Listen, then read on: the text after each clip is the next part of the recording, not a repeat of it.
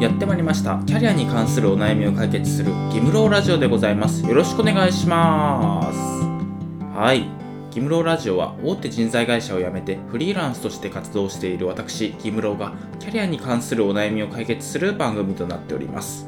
ということで今回のテーマは職務経歴書で絶対に押さえるべきポイントというテーマで話していければなと思うんですが職務経歴書って転職活動の結構序盤の方でやる作業だと思うんですけど結構めんどくさいんですよね、ま、転職しようかなどうしようかなって悩んでるぐらいの人だったら、まあ、ここでめんどくさくなっちゃってやめるぐらいのあめんどくささだったりするんですけど職務経歴書ってねすごい大事なんですよ。私がキャリアアドバイザーしてた時の職務経歴書書類選考の通過率っていうのが全業種職種合わせての平均っていうのが25%ぐらい。だから4社応募したら1社書類選考通過するぐらいの確率だったんですよ。なので結構低いんですけど特に私が担当してた管理部門経理とか事務の人っていうのがだいぶ難易度が高くって書類選考通過率でいうとだいたい10%ぐらいだから10社応募したら1社書類選考通過するぐらいの確率だったんですよ。だからだいぶ難しかったんですけど、まあ、何が言いたいかっていうと丁寧に職務経歴書は書きましょうっていうのを言いたくってとはいえね職務経歴書って自分のスキルを書くものなので頑張って書けば書くほど書類選考通過率が上がるかっていうとそんなもんでもなかったりするんですよ。ただ一方で職務経歴書が分かりづらいせいでスキルはせっかくあるのにちょっと何書いてるか分からないからお見送りっていうのはねあったりするんですよ。これはもったいないなと思っていてなので今回は人事がどういう目線で職務経歴書を見ているのかっていうところと、まあ、どんな風に書けばいいのかっていうのをね紹介できればなと思います。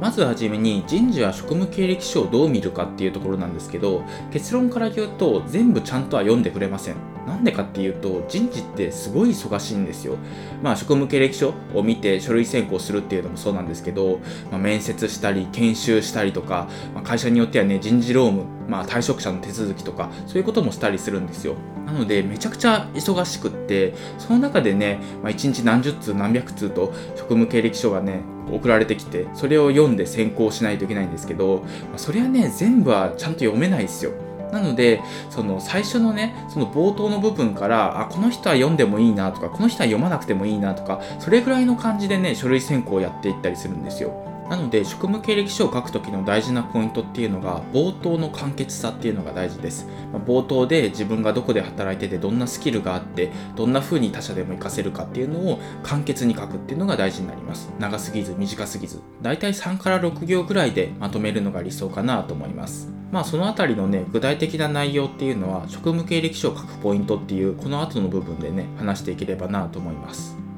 それではここからね職務経歴書を書くポイントっていうのを話していければと思うんですけど職務経歴書って3つの項目で分かれています。まず冒頭から職務要約。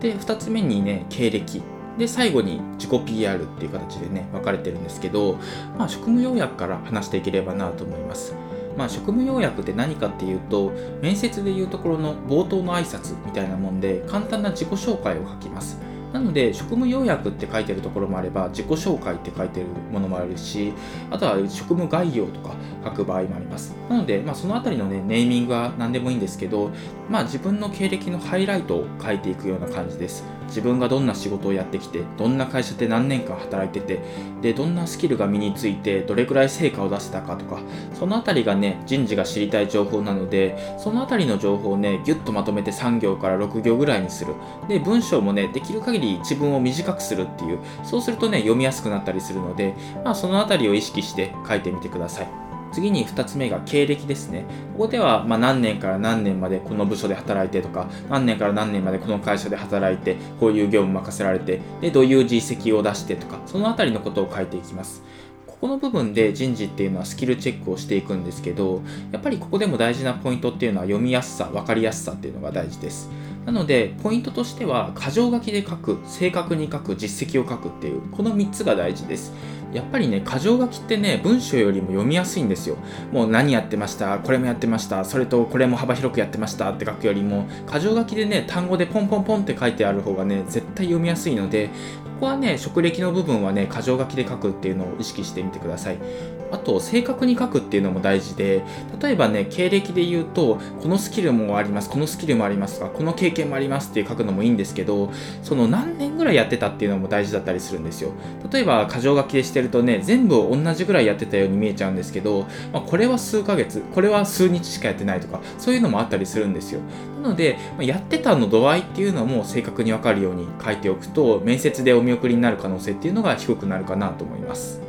あと実績がある場合は実績をちゃんと書くようにしましょう。できればね、数字で書けるといいです。例えば予算達成率何パーセントとか、そういう風に書けるとね、分かりやすく客観的な印象になります。で経理とかねそういう予算がない場合はあんまりね書きづらいかなって思うかもしれないんですけど業務改善率とかそんな感じでね実績を書くといいです。例えば前は何時間ぐらいかかってた業務っていうのが今は何時間に短縮できましたとかなんかそういう感じでもいいのでできれば実績を書くっていうのをね意識してみてください。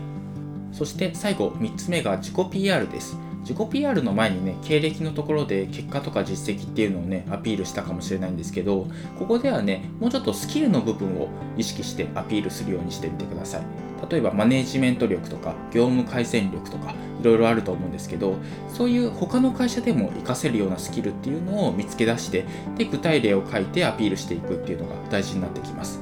で具体例があるって結構大事でその具体例を読むことでその自分の会社人事が読んだ時に自分の会社でどんな風に立ち回ってくれる人材なのかっていうのがねイメージしやすくなったりするんですよ。なので具体例をね書いておくことでスキルっていうののアピールがね結構効果的にできるので是非具体例は書くようにしてください。ただ結構ね複数具体例を書いてしまうとイメージがぼやけてしまうのでできれば1個に絞って具体例を書くようにしてください。で簡潔にっていうのも大事なので長すぎると良くないです。これも3から6行ぐらいで書くのが理想かなと思います。というわけで今回は以上になります。今回は職務経歴書で絶対に押さえるべきポイントというテーマで話してきました。で何が言いたかったかっていうと職務経歴書は分かりやすく書きましょうっていうそういうことを言いたかったんですけどいろいろね細かい部分というかテクニック的なことも話したんですけど、まあ、それをね意識しすぎて職務経歴書書けないよりかは一回書いてみてでキャリアアドバイザーとか転職エージェントっていうのに相談してブラッシュアップしていくと一番いい職務経歴書が書けるのかなと思うのでまあとりあえず分かりやすさを意識して職務経歴書書いてみてください。